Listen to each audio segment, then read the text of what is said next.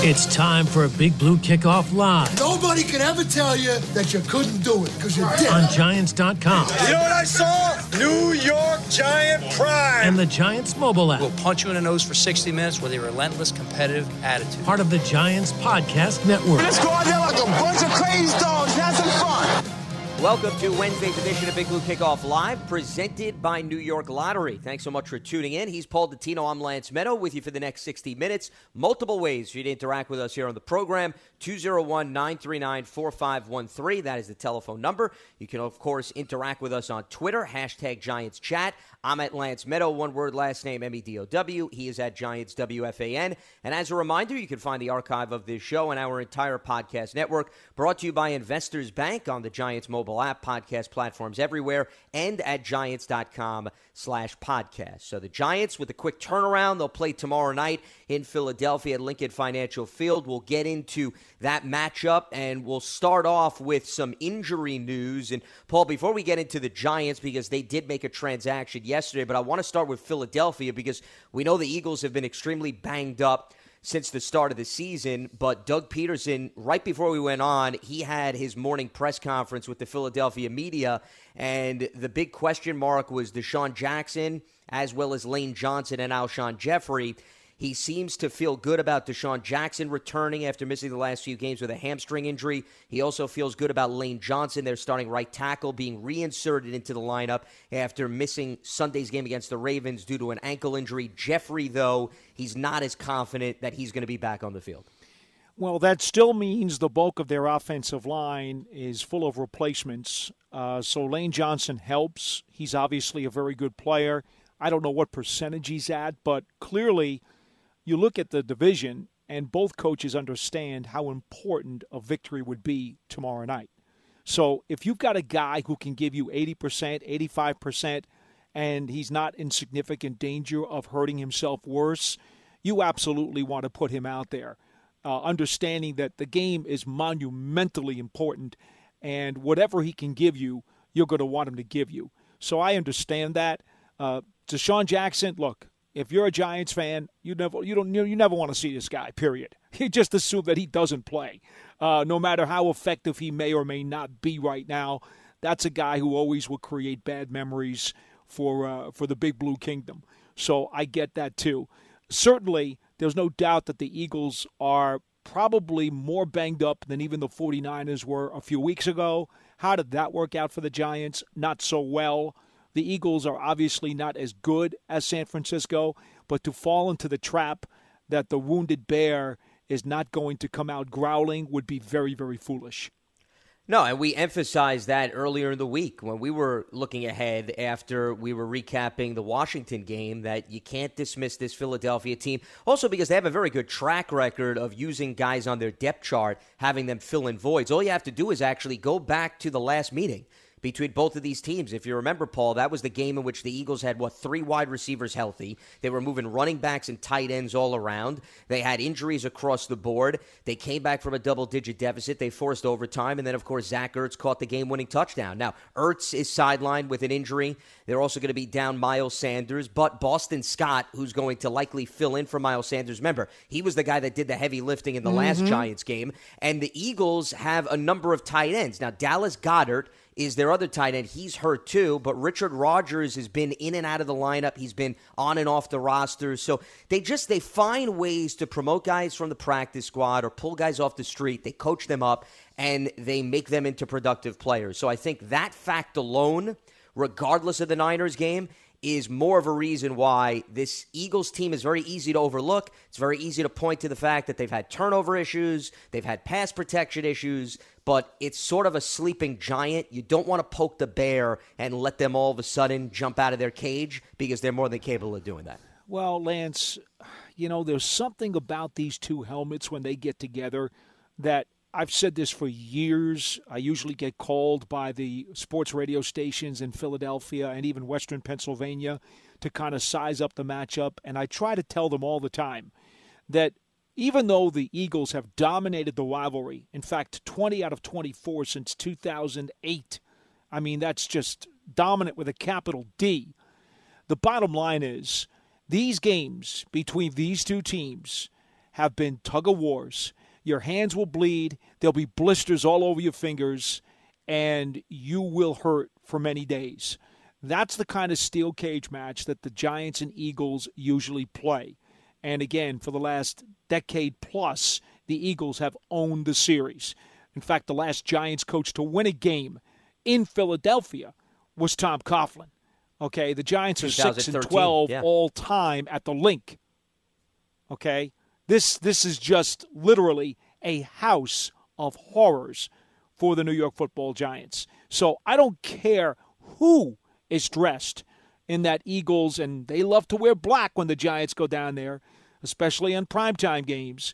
Who's going to be wearing those black Eagles jerseys with those green helmets? It does not matter. They are going to give the Giants fits. That's just the way it is. So, you know, I'm I'm not interested so much in the Eagles injury report because I know this is going to be a war.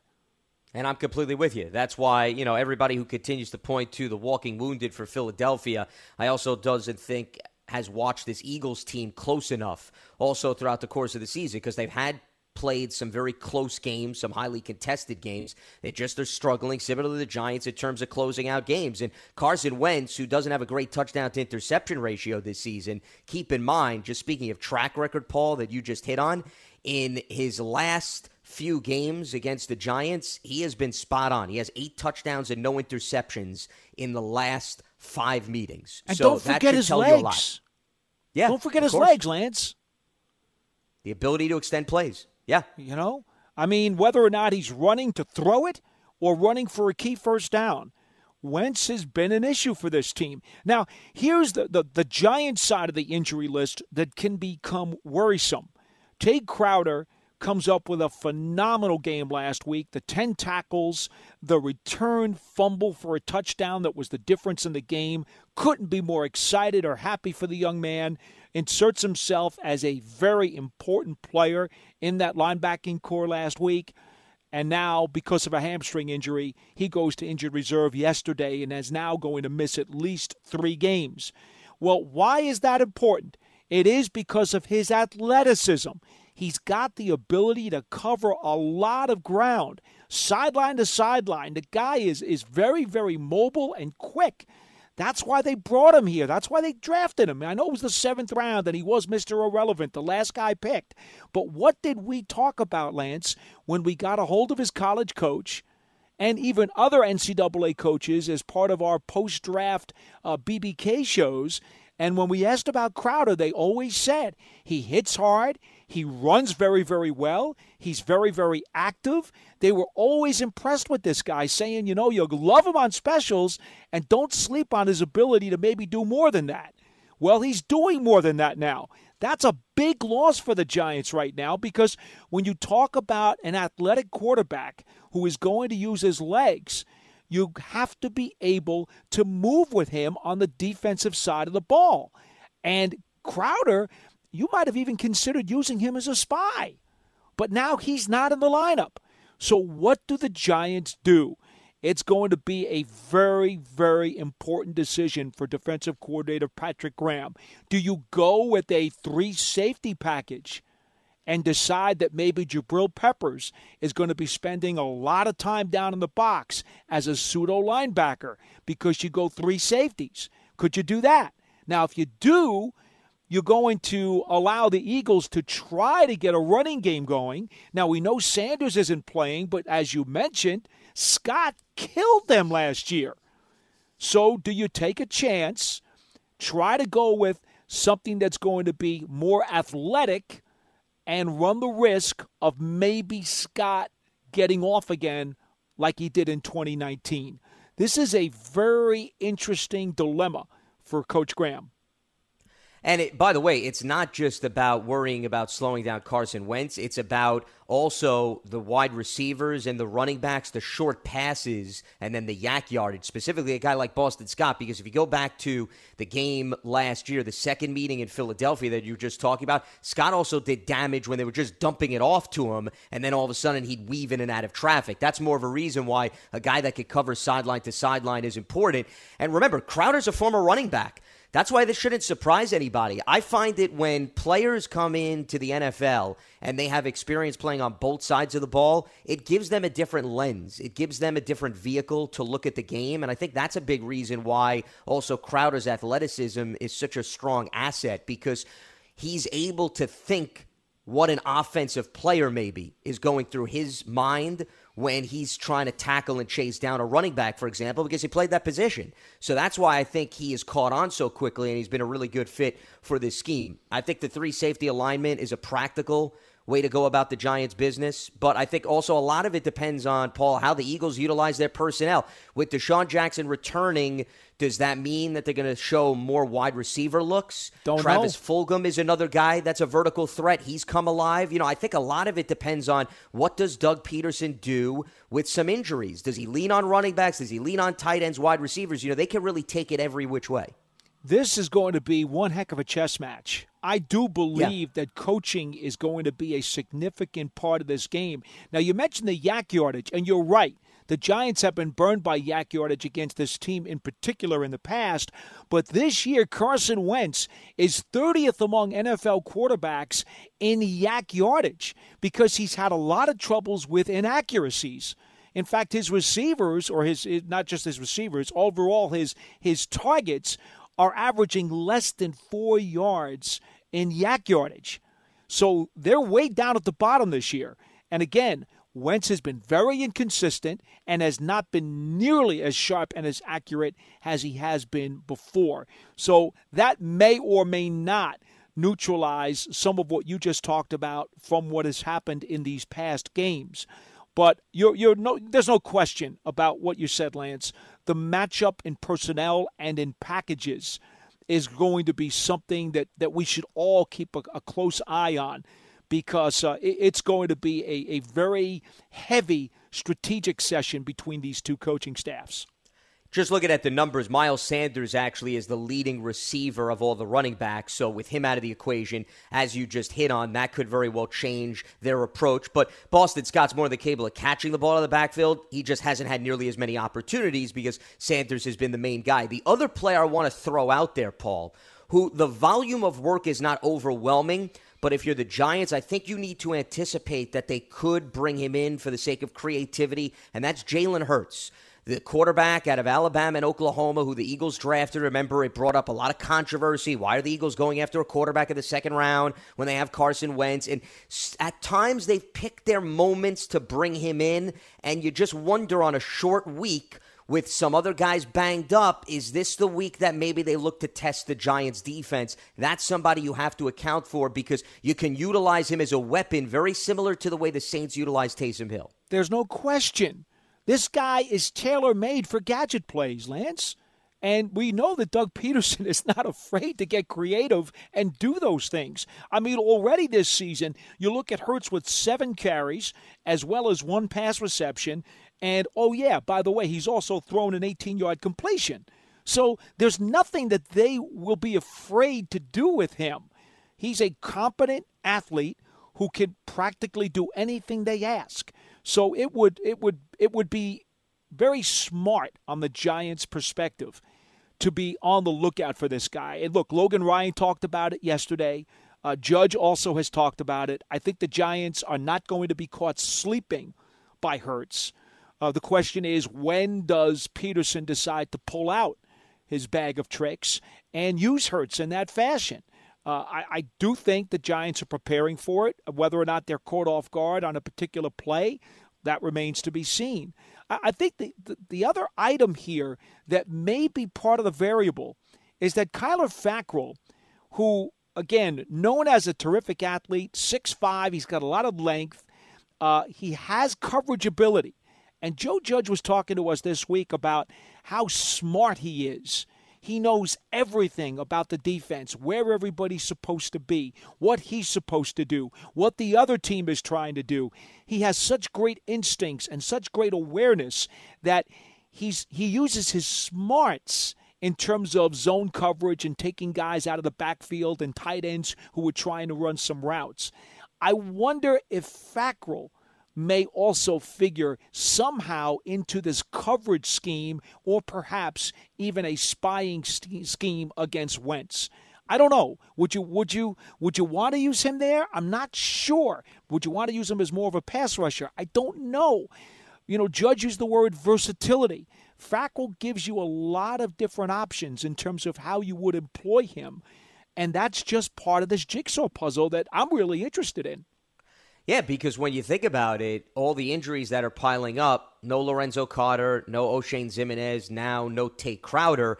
It just goes to show you, Paul, when we talk about and preview a team in the offseason, you never know how injuries are going to play out. And sometimes a position where it appears there's opportunities for various players, there's versatilities, there's depth. In the blink of an eye, that depth could be taken away from you. And now we're looking at the Giants' linebacking position, and we're saying, you know what? There's not nearly as many options as there were, you know, two weeks ago, right? You know, that game changes relatively quickly. So that's when you have to start to think about Fackrell in coverage. And you have to think about maybe Marcus Golden's snaps going back up after he had fifty-seven two games ago. So, you know, that's the challenge that any defensive coordinator faces on a week-to-week basis. But specifically, I'd say the Giants and most coordinators that are unfortunately dealing with a great deal of injuries in the early course of this season. Speaking of the defensive side of the ball, I want to get to the Philadelphia equation because the Eagles have been very strong against the run in years past, and the statistics show that again this year. They're only giving up eighty-eight rushing yards per game. That's number three in the N F L. And the Giants, we've seen flashes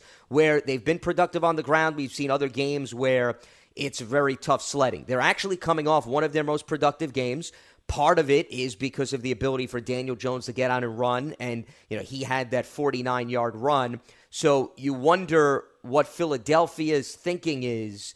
Are they saying to themselves, hey, we're not going to allow Daniel Jones to have the big play against us, especially the reason I bring that up, Paul, they went up against Lamar Jackson on Sunday. And I'm not saying Daniel Jones is Lamar Jackson, okay? So don't tweak the words and take them out of context here. But I do think if there is a game that maybe better prepares you for what Daniel Jones has been doing as of late, it would be to be going up against one of the most mobile and runner-think-first type of mentality quarterbacks, Lamar Jackson. Well, Daniel Jones is the fourth leading rusher amongst quarterbacks in the N F L this year. We know about the forty-nine-yard run the other day, which, by the way, is the second longest quarterback run of the season behind Baltimore's Lamar Jackson, who took one fifty. So, yeah, I, I don't think there's any doubt that, you know, they've looked at the tape. They've seen how Jones is the Giants' leading rusher. They're aware of his willingness, I think is the appropriate word, his willingness to take it down and run forward for yardage. I mean, I'm not I'm not real thrilled with that. I don't mind telling you, Lance. I've said it for years. I don't mind a quarterback I, I, who's going to roll out. I don't mind if they're going to use the moving pocket.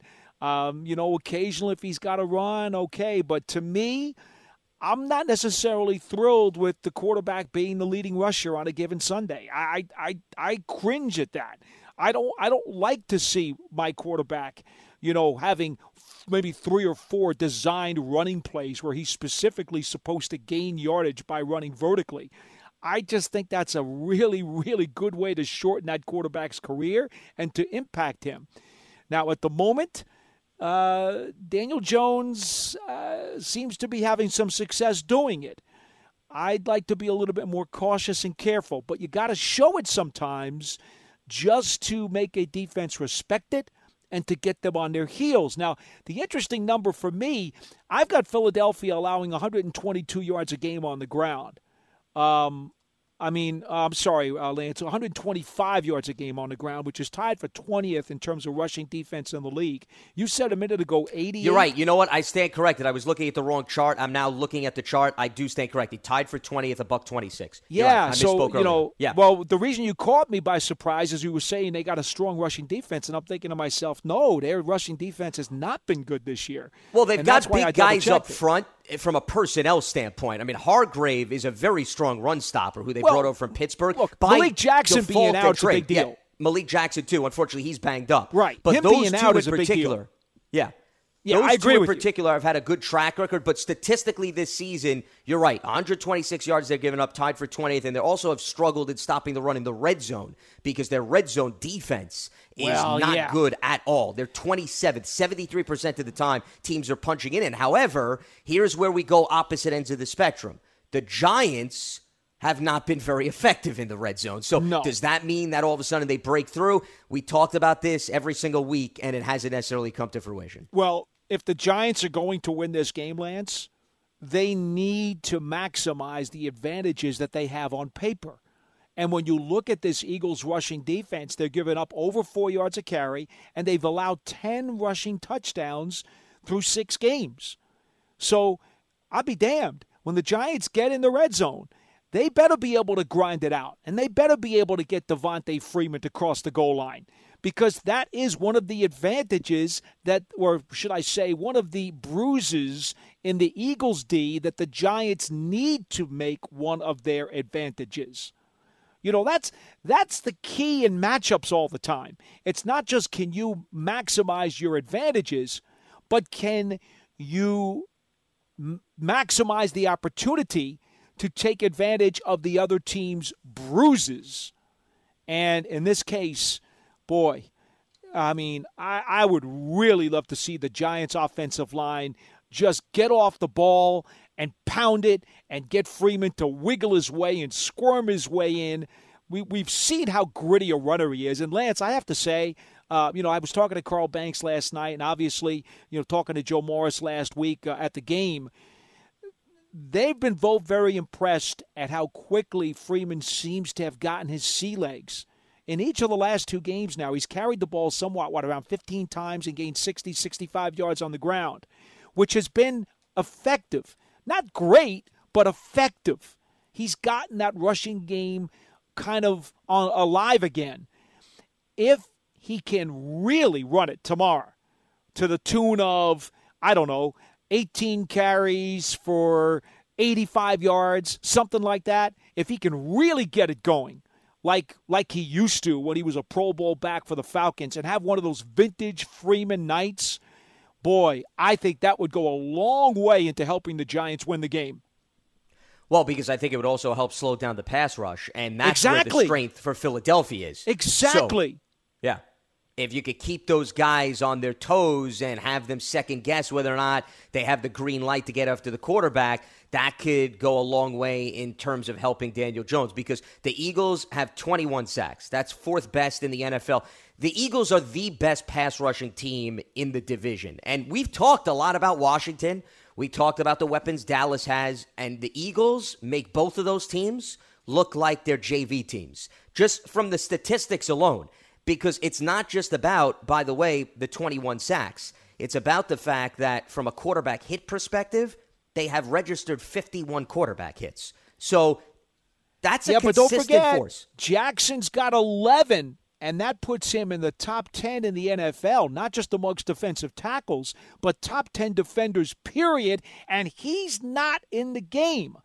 I would, I would say to you that I think Washington's front four compared to the injured Eagles front four that the Giants will see tomorrow night, I would say the Redskin, uh, the Red team's front four compares favorably, because Jackson is that much a part of what they do. I just look at it, the fact that Jackson's got just one and a half of the twenty-one sacks. So you yeah, still but have eleven Brandon hits Graham. Is a big deal. Lance. No, the eleven hits is a big deal, but in terms of getting home and finishing, they still have those guys. In terms of yeah, Josh they Sweat, do. they do. Brandon Graham and Brandon Derek Graham's Barnett. having a really good year. Yeah, well, so is Josh Sweat, by the way, and Sweat's not a name that a lot of people bring up when they talk about Philadelphia. We always talk about Graham, we always talk about Cox, and Barnett is the young guy that's come along. I think when you look at Philadelphia, you can argue, because remember, you take into consideration how Washington has implemented some young guys, specifically Chase Young, and Montez Sweat's not an old guy. You can argue Philadelphia has more proven commodities, Paul, I would argue, in terms of guys doing it consistently season in and season out, despite the injury to Jackson. Yeah, that's So I fair. would still put Philadelphia at the top of the list. But, yes, the Jackson injury certainly gives them one less guy for Jim Schwartz to rotate. And that's how he is so effective with his defensive line. He keeps guys fresh. So they have one less guy that they can work in. But I think the addition of Hargrave in free agency, who dealt with injuries in camp, mm-hmm. having him, I think, helps you digest the loss of Jackson a little bit better, given the fact that he's a polished veteran who's been very effective at stopping the run. Well, the matchup that the Giants are going to want to at least come to a draw in is the fact that Graham is usually the left defensive end, which means he faces Cam Fleming. And all you need Fleming to do is to hold his own. He doesn't even have to win that matchup tomorrow night. He just has to fight him to a draw. As long as Graham doesn't wreck the game, I think the Giants feel as though they probably can be competitive and and they won't necessarily be dominated or or sunk by the Eagles' front. Graham is the guy who really makes that motor run. And he's been doing a lot of the heavy lifting this year, despite the fact that he's had to take on some extra snaps this year because of the injury. So it does say a lot about how even into his double-digit years of the N F L, he's still playing at an extremely high level. As this is Big Blue Kickoff Live presented by New York Lottery.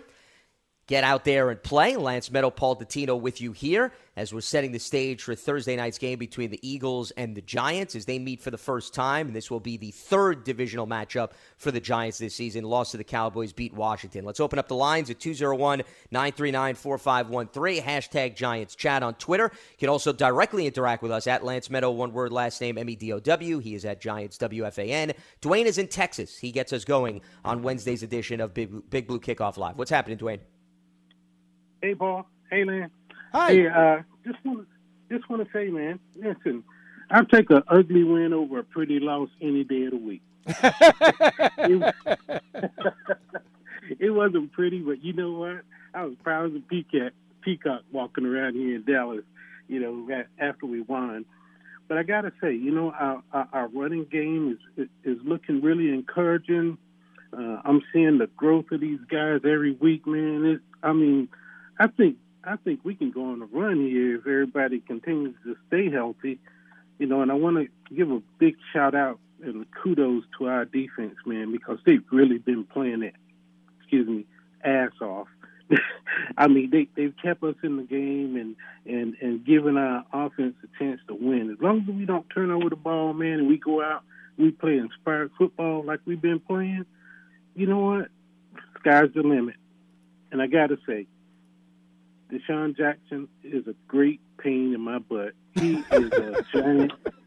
He is a giant slayer, man. I mean, we've been watching these guys for years, man, and, and I'm still haunted by that one, that one last play that they had when, when he got that run back and ran all the way back and nobody laid a glove on him. I mean, it just every time we play the Eagles, I mean, I just get a, a just sick pit in my stomach.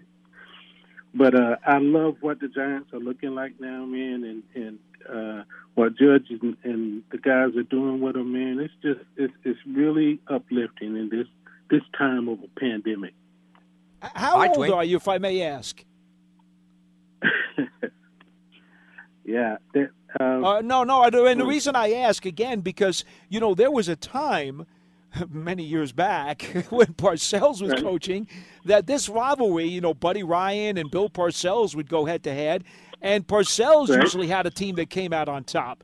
And even Tom Coughlin, right. I think, was was within a game or two of five hundred against these guys. It's only the last, yes. you know, basically dozen years that the Eagles mm-hmm. have owned the Giants. And again, I, I, I don't know how old you are, but if you go back to some of those other days, uh, it was a much more yeah. even rivalry.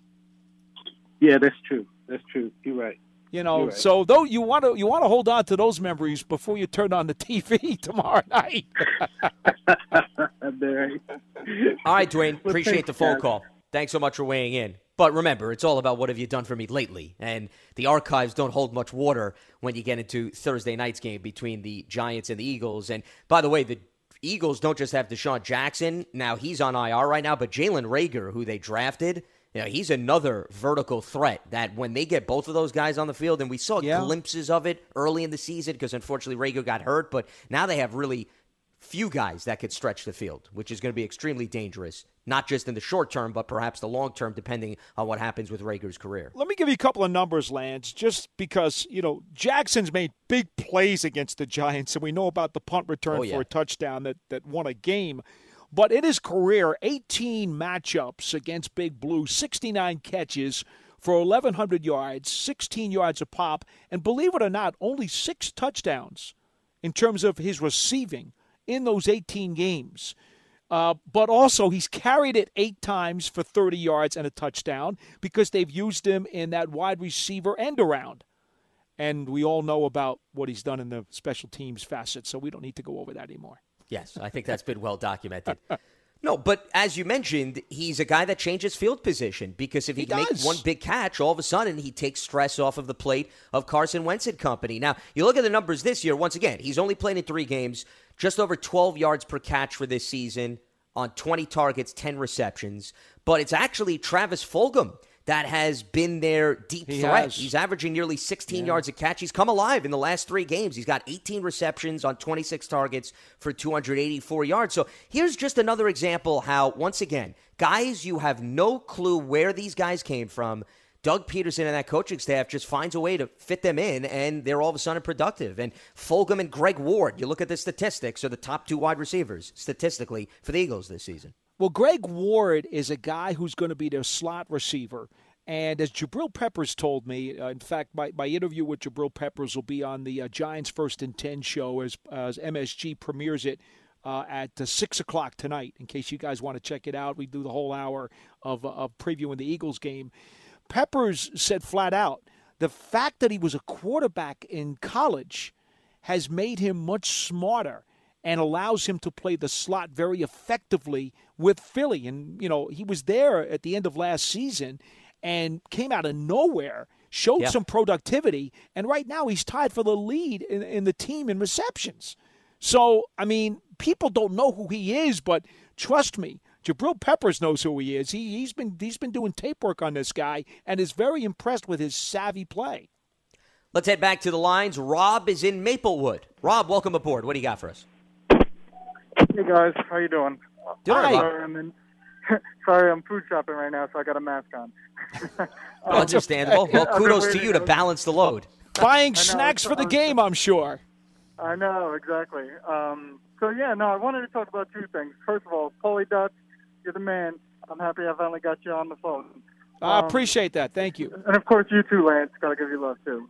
I so appreciate anyway. that as well. Um, anyway, here we go. So the first thing I want to do, and this is, I know Paulie Dotz is a big fan of this guy. I think the biggest mistake the Giants ever made for the O-line was letting Jay Fluker go. I think he's had an excellent career, even post-Giants. Previously, he did. I think he did great for us when he was with us. He was opening up lot, like holes in the line, like it was nobody's business. And I just don't know why they let they set him free. And he's been he's still doing a great job over in Seattle. Well, you know then, what, though? No, no, well, no. He's in, in Baltimore, Baltimore now. now. By the way, hold yeah. on. He, yeah, he's in Baltimore now. And here's the thing: oh, I liked man. Fluker a lot. He was a great teammate, a great personality, a really terrific guy, and was a really strong run blocker. But he had two issues. Number one was some athleticism issues on pass rushers, especially quick pass rushers, and they used to give him a lot of trouble on stunts. The other issue that he had, quite honestly, and this is one of the reasons why the Giants didn't bring him back, was durability. Yep. Fluker was constantly banged up. He would play through injury. Don't get me wrong. He was not a guy who wanted to beg out of the lineup. He would give you everything he's got. But the problem was he had to miss games. He had a, he had to miss practices and then go out there and play on Sunday, which, of course, inhibited his effectiveness. And, you know, here's the problem. When you're trying to build an, a better offensive line, cohesiveness and durability have to be two of the key factors in every guy on that line. And they couldn't trust him to stay healthy for a full sixteen games. If you look at his career, since he came in with San Diego in twenty thirteen, he's only played sixteen games twice. Yeah, Fluker had a toe injury back in seventeen, and he went on I R in November of that year. He was limited to nine games, and he started six. So I think that was the biggest uh-huh. issue. He had a the shoulder. The inability to just stay on the field. Yeah, it was a toe. It was yeah. a shoulder. It was a knee. Yeah. I just remember him being a road grader, and we, we had a really good, really nice run blocker. I agree with you. Really, really nice run blocker, and a and I and I was a huge fan of his coming out of Alabama. Yeah, and he's a huge yeah. guy. I mean, we're talking about six five, three forty-two. So he's a hog molly, man. To, uh, yeah, he's a hog molly. Yeah. yeah. I got one. I got one more thing for you guys. Well, actually, two quick ones. Um, one. Is, is there is there any, like, inside information on why they decided to move on to Corey Coleman? I mean, I, especially with all the injuries to the wide receiver core, you would think that they would give him another opportunity. He was looking great, you know, in practice and all the other different things, catching the ball. And uh, I don't know. I just I feel like they kind of they kind of moved on from him prematurely. What do you guys well, think? Before we let you go, what's your other point? Oh, my you said other, you had another other, quick one. Yeah, what was my other quick one? Oh, man, I just lost it. Uh... You know, basically, just I'm really happy with the, the free agent acquisitions we got for a defense, man. It, it's a it's a pleasure watching this Giants defense play. I mean, I know they let they still let some some go, and I, you know, I'm not in love with uh, Julian Love uh, playing safety. I mean, he might be a better cornerback, but I definitely don't think he's suited for uh, for safety. But um, other than that, I'm really pleased with the direction the defense is headed. If only the the, the offense can uh, kind of start picking it up. That's about it. I'll take it off. See ya. All right, Rob. Appreciate the phone call. Remember, there's been some injuries in the secondary. Had Darnay Holmes go down, so as a result, that's why they had to play the game of musical chairs and move Love back into safety, because you had to bring Logan Ryan down into the cornerback position. So just keep that in mind, that that wasn't necessarily what they were going in into the game with, and then they had to change as a result of injuries. As far as the point about Corey Coleman, and we've talked about this multiple times going back to when they finalized the fifty-three man roster, but the way that I look at it, Paul, when the last caller talked about, well, there's some injuries now, of course, C J Board with the concussion that he suffered in the last game. Think about all the players they had on the practice squad. So this is now an opportunity for the Giants to actually see whether or not some of the flashes that these guys showcase during camp can actually apply to the regular season. So you saw Austin Mack got called up, and he got a catch in the game against Washington. I'd like to see more of what he can do and whether or not it actually carries over. And they've got a number of other guys still on the practice squad. So I get the Corey Coleman love affair, and I was a big fan of Corey Coleman. I thought perhaps he would be an X factor this season. It didn't necessarily work out that way. I think the speed factor was something they were looking to upgrade, and Coleman didn't necessarily provide that. But I'm not going to dismiss the fact that there's still a lot of guys on the practice squad that I think if you're the Giants, you want to see what you have and you want to develop these guys moving forward. Well, look at it this way, Lance, and I hate to always say this, but when a guy gets cut and then doesn't have any other visits with other teams around the league over an extended period of time, you have to wonder what what's the issue there. You know, and Corey Coleman, to my knowledge, and again, I can't say one hundred percent now because, you know, not everything is made public, but these days with the internet, I, most visits are made public. I haven't seen Corey Coleman get any conversation or visits with any other teams. And based on what he did with the Giants two years ago, that would seem insane. Certainly the fact that he looked terrific during training camp this year also makes it yeah. seem insane. But as I've tried to say on many shows before, I hate to repeat this for you folks who've listened to it already, but the Giants put those electronic G P S devices on every single player at practice. All the teams do it in the league nowadays. Perhaps the G P S devices showed scientific and legitimate mathematical evidence that his athleticism, his ability to accelerate, his ability to flat out burn is not what it was. Because to the naked eye, it looked like Corey Coleman was clearly one of the best five receivers the Giants had in summer camp. Yeah, and he was but, making plays consistently in camp, right? too. Yeah. But he was but he was cut, which means there's something in in in the, the back folder that indicates he did not deserve to be on this team.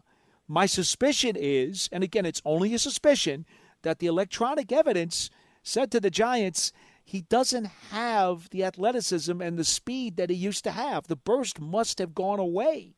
And maybe with the naked eye we couldn't see it, but the numbers told the Giants that very fact. That's got to be the reason. I can't give you another logical explanation. And the fact that he hasn't gone anywhere else since, well, that doesn't doesn't that kind of hint a little bit more that the Giants knew what they were doing? Well, I think it certainly can lead to even more questions. That's, I think, the best way to put it in terms of, is there a health issue? Is there a setback issue? Remember, he's not that far removed from the torn A C L. Is there a question about wanting to play this season? I mean, all of those things we could bring to the forefront. I'm speculating, of course. I'm not saying that there's yeah, any none of us really behind know. Any of that. Yeah, but none you of us just really you don't know. know. Yeah. And by the way, you know, you talk about the practice squad guys. You've got a, a, a bunch of different characteristics on the practice squad. You've got Mack, who can play all three positions. He's physical, he's tough, he's durable, he fights for balls. I love the guy. You guys know this. I've been talking about him for months. I'm a huge Austin Mack fan. You've got Benjamin Victor, who's the tall, lanky target, okay? And then you've got the slot guys in Bachman and Dillon, who are both still on the practice squad, who offer some um, quickness, some route running, and, you know, the Giants have guys on the shelf that they well, could turn to, yeah. like you said, if they really wanted to. Yeah, that's exactly what I was thinking of every time, and that wasn't the first time. We've gotten a lot of calls still asking about Corey Coleman, and the bottom line is all throughout camp, and we've received tons of phone calls, people talking about, I like this wide receiver. I want to see what this guy could do. Okay, well, here it goes. Here's an opportunity for the Giants to tap into the practice squad and call these guys up, which is exactly what they did with Austin Mack. So a big part of also developing depth on a roster, okay? Let's use Philadelphia as the poster child for this. The Eagles, what do they do when they get a boatload of injuries, Paul? They turn to their practice squad, right? And they sure. call these guys up, and they fit them in. So the Giants have to also, I think, start adopting that philosophy. That's the only way that you start building up a depth chart where every single year you're not questioning, okay, who are we going to turn to to be the fifth or the sixth guy? Well, you say, hey, this guy's been our system.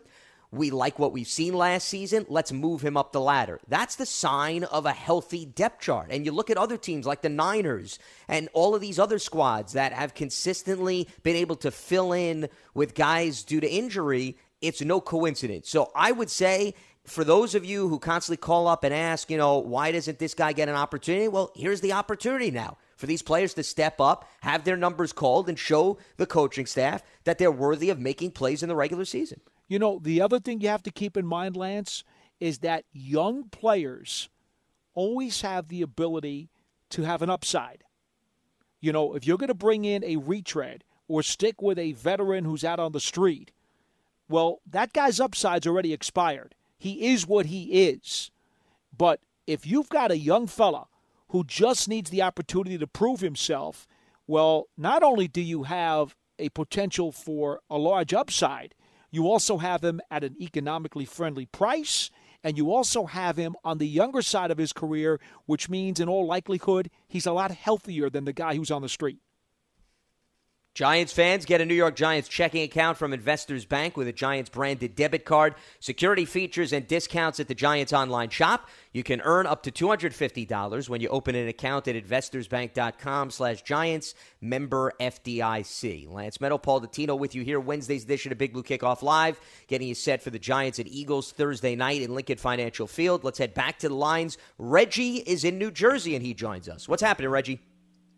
Hey, how you, how you gentlemen doing, Lance, Paul? Thanks Hello. For, thanks for We're doing all right, Reggie. What's um, on your mind? All right, like I said, I'll be I'll be quick. Two to two of the things is, what inside information, you know, have you gentlemen heard about the real reason they moved on from Connelly? Pretty frustrated at that move, considering I thought we had a little depth at that position in favor of Devontae Downs. I know they felt like he was bigger and was showing some upside at camp, but he's been the no-show like I kind of figured he would be, and I know that's probably – you know, not a nice thing to say. I just thought that kind of would would have been a nice piece, and not to necessarily cry over spoiled milk. I remember Deion Buchanan. I know he was a better fit for the Betcher system.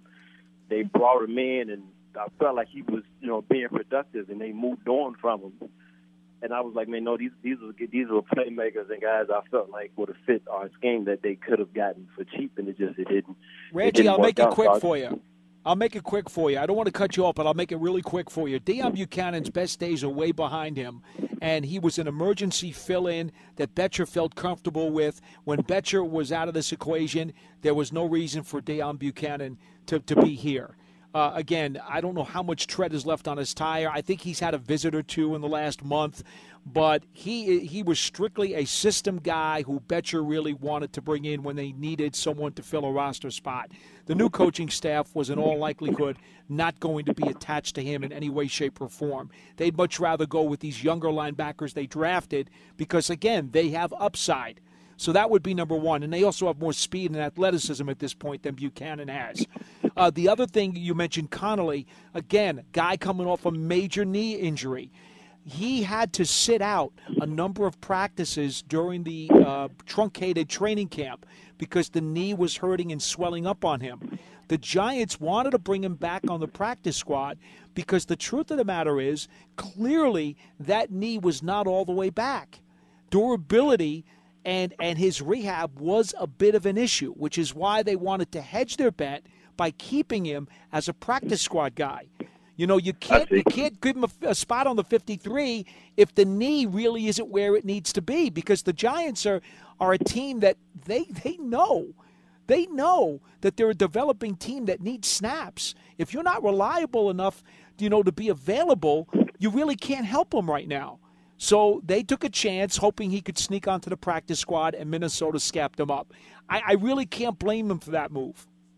He's also a Minnesota native, so I can understand, you know, perhaps he wanted to go back home, especially if he'd been hurt. And, and here's the other thing, Reggie, and this is where context matters. I get it, you're irritated. You know how many defensive snaps Ryan Connelly's played with the Vikings so far this season?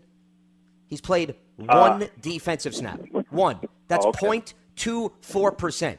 So if indeed he's not fully healthy and the Vikings claimed him, you know, Minnesota could be thinking long term as opposed to somebody that was come in and directly impact. And if you only get one defensive snap, and the Vikings have been hurting on the defensive side of the ball statistically and in reality land, and the fact that they've only found an opportunity for him to play one defensive snap says to me that he's probably not nearly back to one hundred percent.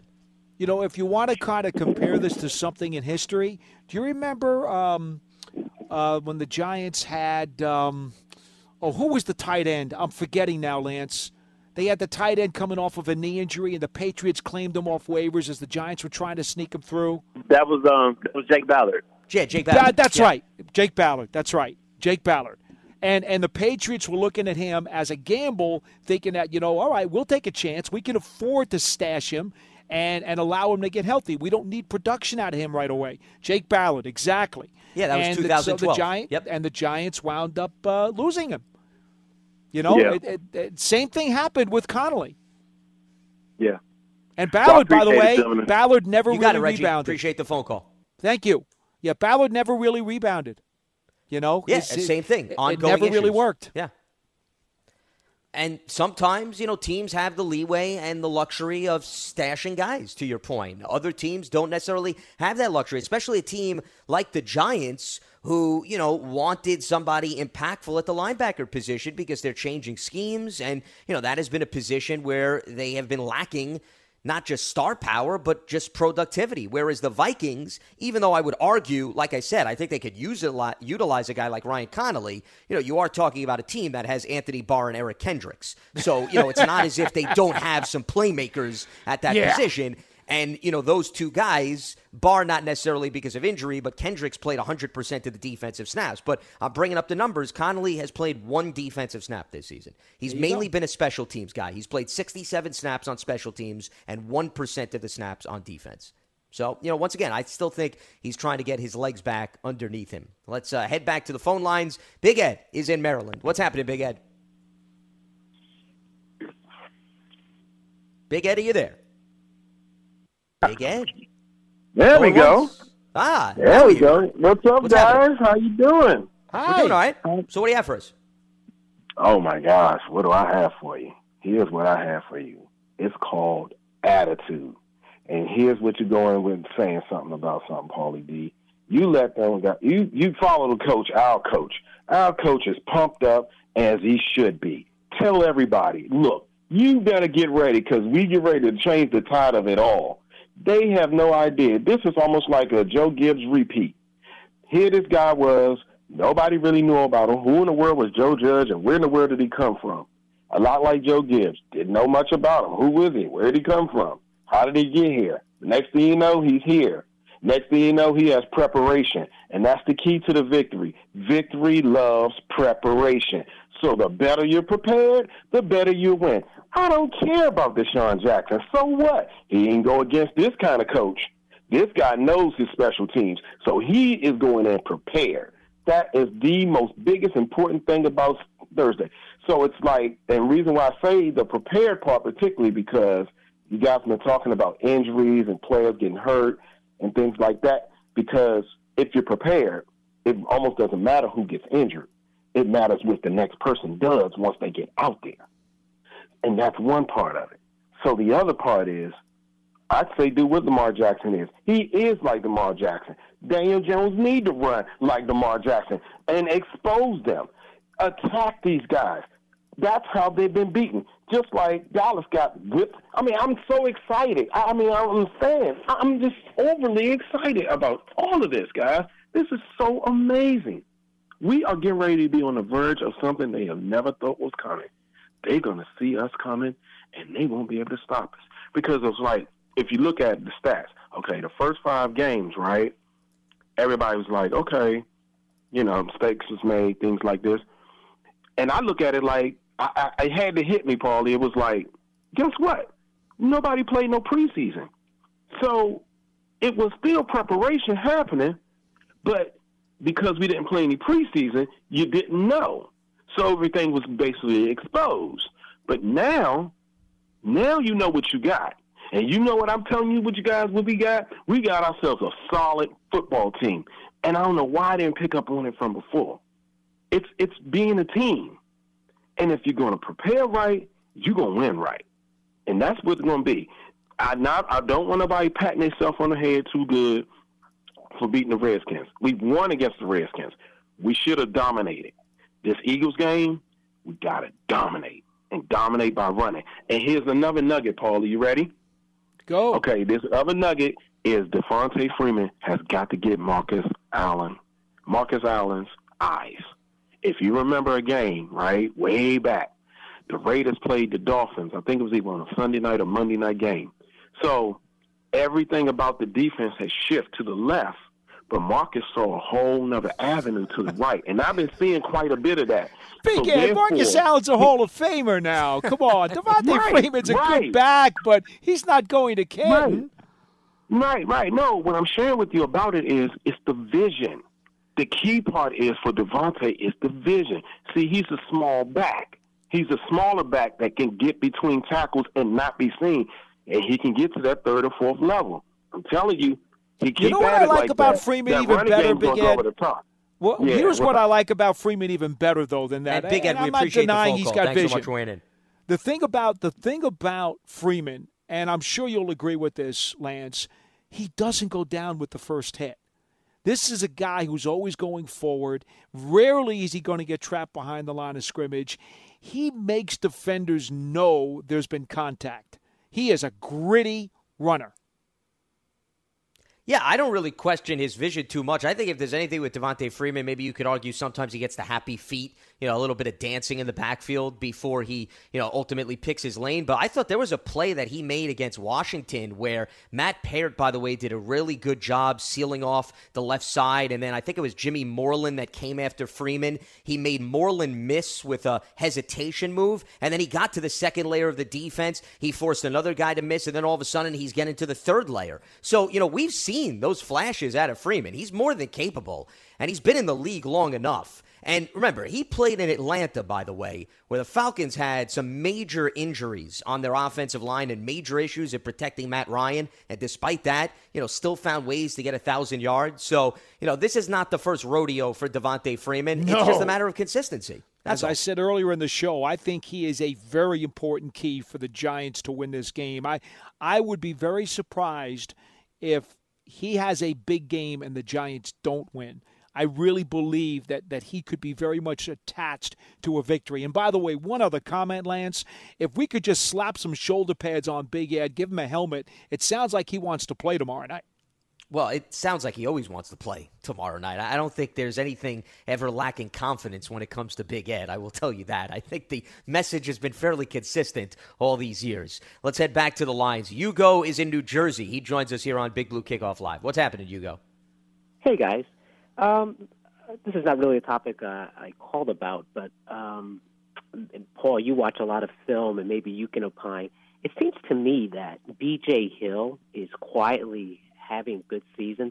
You know, on the T V copy, the couple times I have focused on, that guy gets, I mean, that guy gets held a lot. So he does. Uh, in the in the pass rush, he seems to be collapsing the pocket and and making a lot of penetration. And the and the reason I highlight that is because obviously we're, you know, we're pretty thin on edge rushers.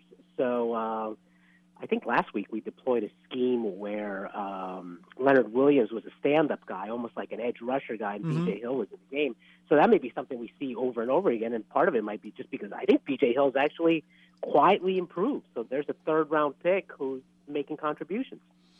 Yeah, I think for the amount of snaps that he's playing, and, and it's been fairly consistent throughout his career, he's been somewhere in the vicinity of about a third of the playing reps. Uh, there's no doubt, okay, to be honest with you, there's no doubt in my mind that the Giants are better off with Leonard Williams in there than B J. Hill. Uh, sure. In fact, uh, l- let me let me take this back. He was obviously getting more reps before Leonard Williams came in, but since Williams has been here, he's been getting about a third of the reps. I think Leonard Williams, by the way, is having very quietly a very solid season, as right. I expected that he would.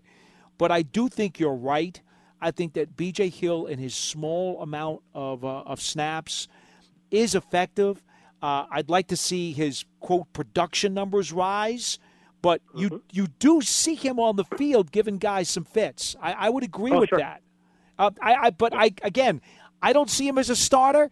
I don't think I'd want him to play more. I think he's in the right role right now with this team as somebody who can occasionally give a spell to somebody like Leonard. Yeah, he's got yeah, thirty-two percent of the defensive snaps right now. Dalvin Tomlinson, by the way, is at sixty-six percent. Austin Johnson's at twenty-one percent. And Leonard Williams is at seventy-two percent. And I think that mathematics right now is very favorable for the Giants because we've seen Austin Johnson make some plays. We know what Leonard yeah. Williams has done in the early stages of the season. And, you know, they're keeping guys fresh, too, by at least mixing in the likes of B J. Hill here or there, which is the exact way that Philadelphia goes about its business, by the way. Yeah, and nobody's complaining about the Giants' defensive line. They've been sound against no. the run and yeah. the pass rush. They were in the middle of the of the pack this year in the N F L. It's greatly yeah. improved. Yeah, look, it, it speaks to the personnel deployment by this coaching staff, which, uh, as we've spoken about, speaks to the coaching staff too, not just deployment. It speaks to those guys.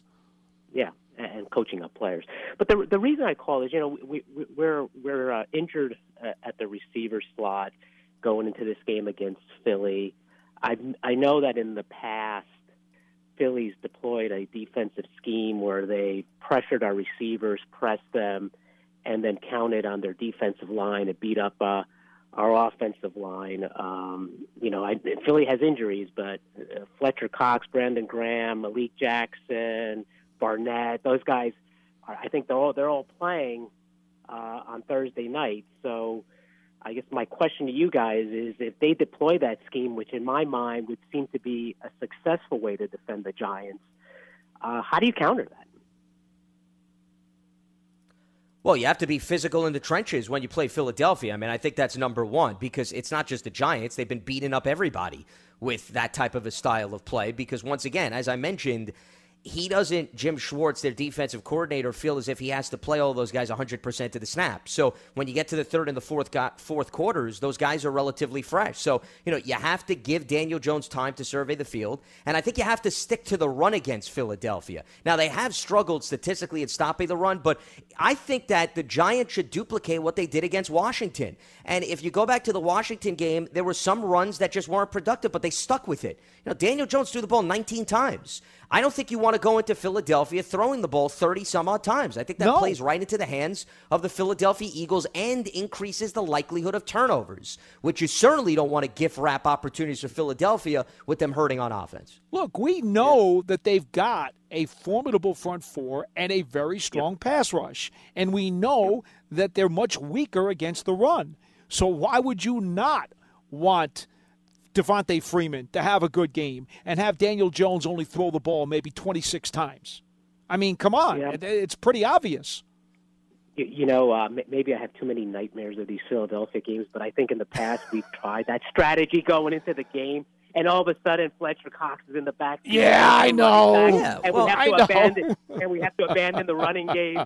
So I'm just, I just don't want to see history repeat itself, and I think there I is know. a bit of a conundrum here. Well, but Hugo, fun. They've also been plagued by turnovers when they've played the Eagles, and that's another reason why they've had to abandon the run. They've had to play catch-up. And I'm not talking about, you know, if you lose a yard or two on a run, you know, and you could still stick to the run and get a manageable third down, there's nothing wrong with that. You know, nobody's saying that they got to pick up five yards a carry. If you get one or two yards on the early downs, even if Philadelphia is effective, at least it puts Daniel Jones in a position, much like Washington, where he's not facing third and nine, third and ten, and third and eleven, because that's been the Achilles heel of this team in the early goings. Yeah, I, I think it's going to be, uh, to maybe quote Joe Judge, a grimy game. Let's just call it that. I think it's going to be a low-scoring kind of slugfest in the trenches. They're beat up on the offensive line, and we're strong on the defensive line. And, you know, our, our offensive line is still a work in progress, and they're, they're phenomenal up front, as as you guys noted. So that's, yeah, I mean, it's a battle it's in the trenches, game, Hugo. Yeah, absolutely. Okay. And appreciate the phone call. Yep, thanks so much for weighing in. Lance, it's very similar. Go ahead. I'm sorry. Go ahead. No, what were you going to say, Paul? Well, do you remember last week um, Phil Simms said the team that gets to twenty in the Giants-Washington game is going to win? It turned out to be exactly right on the money. It wouldn't shock me in this game, the team that gets to twenty-three maybe is going to win the game. I, I don't think either team is going to score more than that. Well, I think Philadelphia has a better offense despite their injuries and is more capable of putting the ball in the end zone compared to Washington. So that's why I do think you need to increase the total from twenty. I don't think twenty-three is crazy. I maybe would lean more towards twenty-five in that ballpark. Uh, a lot depends on, of course, what the Giants' offense is capable of doing. But, you know, I'm looking at the Philadelphia offense, which was banged up. They've gone up against two really good defenses each of the last two weeks, okay? They went up against the Steelers in Pittsburgh, and then they played the Ravens. And you could tell me all you want about they scored late against Baltimore. Listen, you have X amount of time on the clock, and that's your allotted time. Whatever you do within that time counts. They scored twenty-nine against the Steelers. They scored twenty-eight against the Ravens. So, I mean, that's impressive considering how banged up they are and how good both of those defenses are. That's why I'm saying, you know, Philadelphia could put twenty-five up on you, no matter how well and effective you're playing. So, you know, you're going to have to put up more than twenty points to me in this game, I think, to win, unless the Eagles have one of those crazy turnover games and you score another defensive touchdown. Now, is that possible for the Giants? Absolutely. But if you're banking on, Paul, having three straight games with a defensive touchdown, then you might as well run to the casino and do something, because you know something that I don't know about, okay? Atlantic City's not that far away from Philadelphia. Exactly. Well, that's more of a reason why it's convenient. How about that, okay? You know what, though, Lance? I will tell you this. The Eagles had two touchdown drives in the final seven minutes of a blowout against Baltimore to suddenly make that game a nail-biter. So there is that factor again, much like the Cowboys have been playing it all year, of digging themselves a hole and then suddenly, with a whirlwind, putting points on the board when the game is kind of out of hand. Well, and that's why I mentioned that it came late. But here's the other thing, Paul. What has been sort of a Giants' weakness? The late drives in the first half, oh, and I then know. also at the end of games. So yes, you could indeed. argue, yes, those teams have dug themselves in holes, but you know what? The Giants have struggled in terms of closing up shop. So how about the Giants are up by more than eight points in the final two minutes of the game? You think the game will be safe then? I think that that at least would be more of a comfortable situation. I'll give you that under those circumstances. There's no doubt about it. With that being said, that is going to wrap things up for us here on Wednesday's edition of Big Blue Kickoff Live, presented by New York Lottery. Get out there and play. As a reminder, you can find the archive of this show and our entire podcast network, brought to you by Investors Bank, on the Giants mobile app, podcast platforms everywhere, and at Giants.com slash podcast. We'll be back up and running again noon Eastern on Thursday, setting the stage more for the Giants and the Eagles. For Paul Dottino, I'm Lance Meadow. Enjoy the rest of your Wednesday. Stay locked to Giants dot com. We'll speak to you on Thursday. Have a good one.